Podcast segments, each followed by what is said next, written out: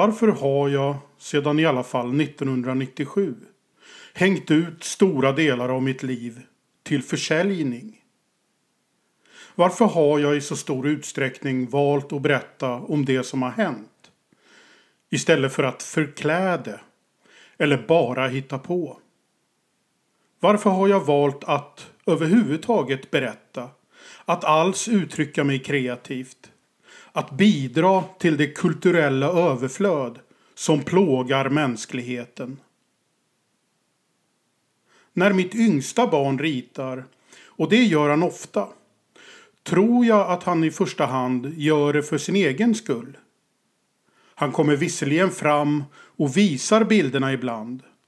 Men det är nog främst för att han vet att jag vill se dem. I första hand tror jag att han fäster sin fantasi på papper för sig själv. När jag var i hans ålder ritade jag inte mina teckningar och serier för mina föräldrar och inte heller för någon annan i min omgivning. Det var jag som ville se de bilder jag försökte få fram. De blev inte särskilt bra. Inte bra nog att visa upp. Absolut inte i närheten av lika bra som min son i samma ålder. Jag var medelmåttig, på sin höjd, och teckning var inte heller ett jättestort intresse. Istället läste jag mycket, framförallt tecknade serier. Det var så jag lärde mig läsa ganska tidigt. Jag var väl fem på väg mot sex när jag blev läskunnig. Jag minns att jag står i kön till kassan på ICA och stirrar på ett omslag i seriestället. En Don Quijote-serietidning med en pratbubbla jag försöker läsa. Jag kan redan de stora bokstäverna, men det här är de små jävlarna som jag inte lyckas uttyda innan vi rör oss framåt i kön. Men jag var verkligen nära och kort därefter kunde jag även avkoda gemenerna. Min yngsta lärde sig läsa och skriva när han var tre. Där har vi riktig briljans. Detsamma gäller hans teckningar. Tecknandet är för honom ett uttryck medan det för mig var en kamp. Ibland försökte jag imitera de serier som tog upp så mycket av min tid. Jag tecknade exempelvis en egen Lilla Fridolf-serie när jag inte kan ha varit mer än sju år gammal. Jag var inget fan av Lilla Fridolf, men tidningen hade en läsarsida som tog emot egna bidrag från barn så unga som 6-7 och jag ville bli publicerad. Det blev jag inte. Jag hade till och med varit dum nog att börja hoppas.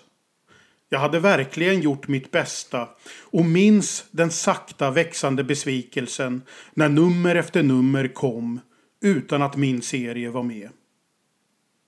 Mitt bästa var inte tillräckligt, uppenbarligen. Men jag var förstås bara ett barn och det visste jag redan då.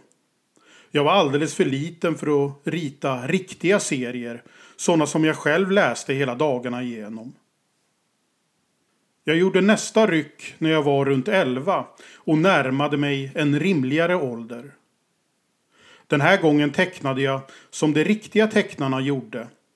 Började med blyertsskisser som jag sedan fyllde i med tusch. Det blev fortfarande ganska fult, men i alla fall prydligt. Framförallt väldigt stelt. Jag använde linjalen en hel del för att få till raka linjer. Men mina föräldrar blev i alla fall imponerande. Min styvmamma till den grad att hon fick den publicerad i Örjanbladet. En skoltidning i A5-format som skickades ut till alla skolföräldrar varannan månad med olika uppgifter om skolan och om antroposofin. Samt då två seriestrippar av mig i ett höstnummer 1989. När jag först fick tidningen i handen blev jag lite stolt Trots att det var ett väldigt töntigt sammanhang. Men det var i alla fall en publicering. Min allra första. Den stoltheten knäcktes i samma ögonblick som jag hånades av en äldre elev för serien. Jag minns inte vad han sa exakt. Men skammen minns jag klart och tydligt. Ansiktet brann och jag gick snabbt därifrån med min generade blick hårt fäst i marken. Men denna kamratuppfostran lärde mig inte veta hut. För ett drygt år senare publicerades jag igen. Den här gången i ett något lämpligare sammanhang. Seriefansinet Homemade Comics. Då hade jag redan intresserat mig för seriefanzinrörelsen i flera år. Min pappa hade några gamla årgångar av Seriefrämjandets tidskrift Bild och Bubbla där seriefanzins recenserades i spalten Avig-serier i varje nummer. Det verkade helt fantastiskt. Äldre tonåringar och vuxna människor som inte bad om att bli publicerade utan gjorde det själva i egna små häften som liknade dem jag själv tecknade och skamset gömde undan. Det gjorde inte fanzinisterna. Tvärtom kopierade de upp dem i 50-100 exemplar och sålde till varandra i en livaktig rörelse. I och med att fanzinrecensionerna jag läste hade flera år på nacken hade jag ett facit där flera av de namn som nämndes i avigseriespalten gick vidare till professionella karriärer med egna seriealbum och priser. Det var här jag skulle börja, inte i någon töntig skoltidning. Fanzinen beställdes genom inbetalningar på postgirot, alternativt brev med pengar hem till utgivarna. Men det dussin gamla avigseriespalter som jag läste från början av 80-talet innehöll förstås bara föråldrade uppgifter om sedan länge slutsålda fanzines. På seriebutikerna inne i Stockholm hittade jag emellertid olika färska fanzines som jag köpte hem. Och det uslaste av dem skickade jag in mina egna serier till. De publicerades som sagt i Homemade Comics andra nummer och det tidigare mönstret återupprepades. När jag fick hem mina medverkande exemplar var jag rakt igenom stolt. 12 år gammal och publicerad. I ett fanzin dessutom. Inte en helt och hållet riktig publicering, men mer äkta än en jävla skoltidning i alla fall. Sen kom recensionen i avigseriespalten.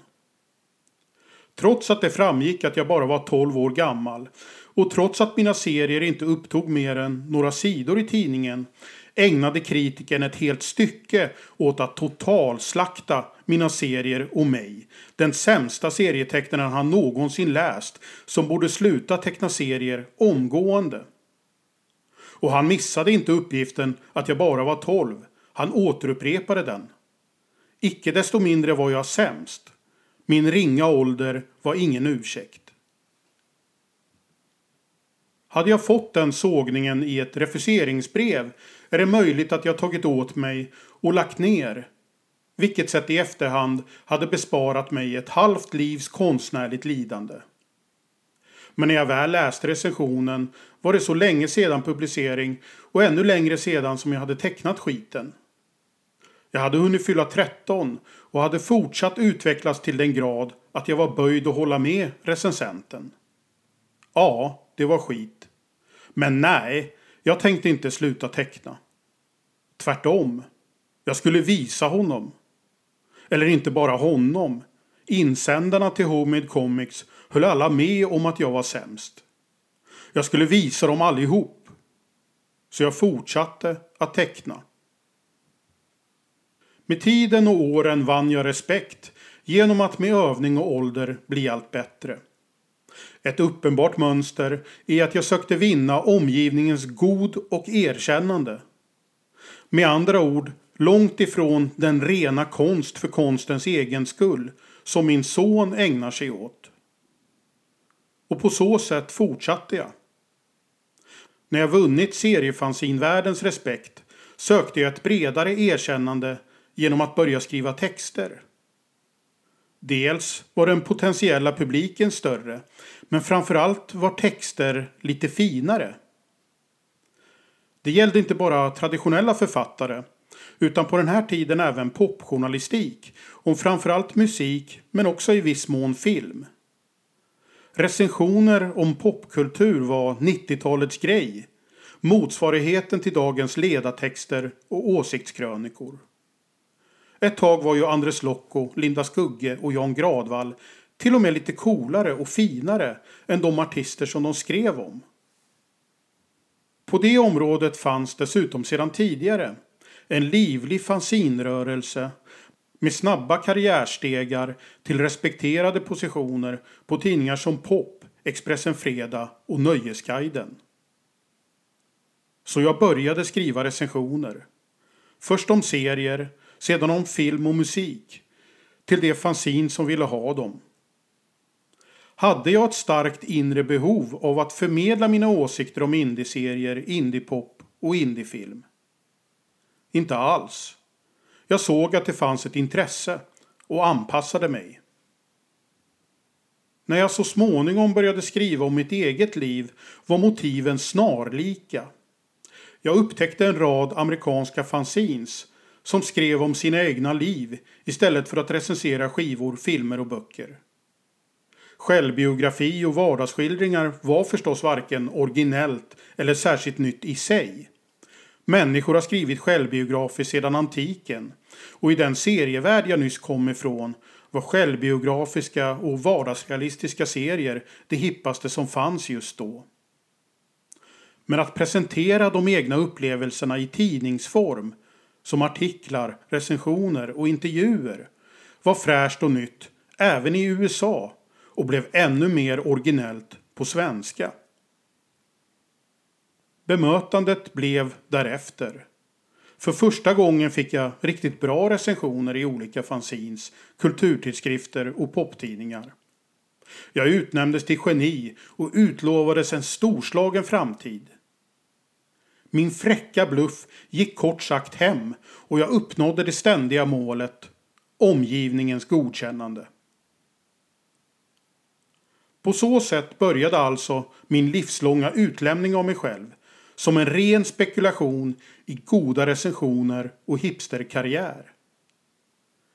Det är svårt att skaka av mig misstanken att jag lika gärna kunnat ägna mig åt skräck, romantik, poesi, pornografi eller vilken genre som helst som var hipp i de kretsar som jag sökt mig till. Inställsamt publikfrieri snarare än ren konst för sin egen skull. Vad det skulle innebära för mig på lite längre sikt att hänga ut mitt liv till läsarna ägnade jag inte många tankar. Integritet förstod jag som något helt annat. Om att inte sälja ut eller anpassa sig till mainstream på olika sätt. Och mainstream, det var ju det mest slätstrukna från storbolagen. Inte indiepopkulturen som jag marinerades i. Integriteten i att behålla det privata för mig själv var inte alls lika uppenbar som det senare blev när alla vanliga Svenssons började fläcka ut sig själva på sociala medier. Utan ett internet som alla använder varje dag, där jag och mitt liv finns tillgänglig en googling bort, så var det heller inte riktigt samma sak. Jag kunde berätta de mest privata detaljer om mitt liv för något hundratal fanzinläsare eller några tusen bokläsare och sedan hålla det där. Min publik var visserligen betydligt större än vad som är rimligt att berätta om sitt privatliv för. Men där fanns i alla fall en klar gräns i form av de fysiska exemplaren. Den som ville snoka i mitt liv var tvungen att köpa mina fanzines eller min bok, vilka dessutom sålde slut ganska snabbt. Den gränsen försvann med internets utbredning. Nu står man där naken i skyltfönstret och bjuder ut sig som en själens hora. Bara mindre framgångsrik än Alex Schulman eller Blondinbella. Och motivet är alltså inte ens pengar utan något så patetiskt som erkännande och respekt. Jag vill bli sedd, som en terapeut säkert hade sagt. Eller ville snarare, fram tills nu när jag slutligen gått till botten med mina drivkrafter. Nu vill jag bara försvinna, glömmas bort, återgå till ett privat liv. Tack och lov blev jag aldrig särskilt känd så jag kan fortfarande försvinna som en tjuv om natten utan större saknad. Så var allting förgäves? Har jag lagt mitt halva liv på ingenting? Eller handlar bara denna 40-årskris om samma sak som alla andra 40-årskriser handlar om? Att man ser tillbaks på det man gjorde med sitt liv och inser att man kunde ha gjort så mycket annat. Om jag valt en annan väg, som jag önskar att jag gjort idag, tagit ett vanligt arbete och gjort en vanlig löne och bostadskarriär, hade jag kanske saknat just de former av erkännande som jag ändå har fått. Kanske hade jag suttit på altanen till min mexitegelvilla med en riktig GT i handen och undrat vad som hänt om jag satsat lite mer på skrivandet än bara vinna likes i den lokala Facebookgruppen. Kanske hade jag skaffat ett Twitterkonto där jag skrev precis tillräckligt dumt för att få 20 000 följare och så småningom börjat hänga ut mitt liv ändå mellan halvvirala tweets om samtida händelser. Det grundläggande problemet är ju inte att jag saknar begåvning. Jag har inte gått riktigt så långt i självhatet att jag förnekar det uppenbara. Någon slags begåvning har jag. Den skicklige förfalskarens, om inte annat. Jag kan se vad som är bra och imitera det någorlunda. Det jag saknar är den skaparglädje som är utmärkande för riktigt stora begåvningar som får dem att förlora sig i arbetet och skapa för sin egen skull. Kanske är jag för lat. Kanske är jag för självmedveten. Men jag når inte riktigt fram till den rena konsten. Därför avslutar jag härmed min karriär genom att radera alla utgåvor på bibliotek. Ni som har köpt Biblioteks premiumpaket kommer se att mappen har uppdaterats med de filer jag raderat i den här senaste vändan. Och det går fortfarande att köpa premiumpaketet för 200 kronor. Instruktion finns i denna avsnittsbeskrivning. Man kan även köpa samlingen med magisteravsnitt. Och jag lämnar er naturligtvis inte utan ett sista försök att klämma lite pengar ur er. Den här gången med en tredje premiumsamling som jag kallar Tykonom.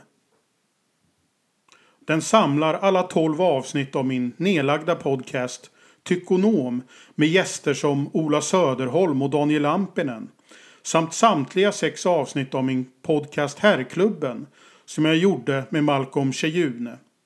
Samtliga avsnitt är raderade från internet. Det handlar alltså om 18 avsnitt och jag tänker vara så fräck att jag tar 180 kronor för den. Det är betydligt dyrare per avsnitt än samlingen av bibliotek som numera innehåller 58 avsnitt eller Magister som innehåller 71. Men Tykonomsamlingen är också mera exklusiv. Den vänder sig till samma slags publik som de som köper bootlegs och liveskivor och kostar därför enligt samma logik. Eftersom den publik som möjligtvis är intresserad av att få en helt komplett samling också är redo att betala mer.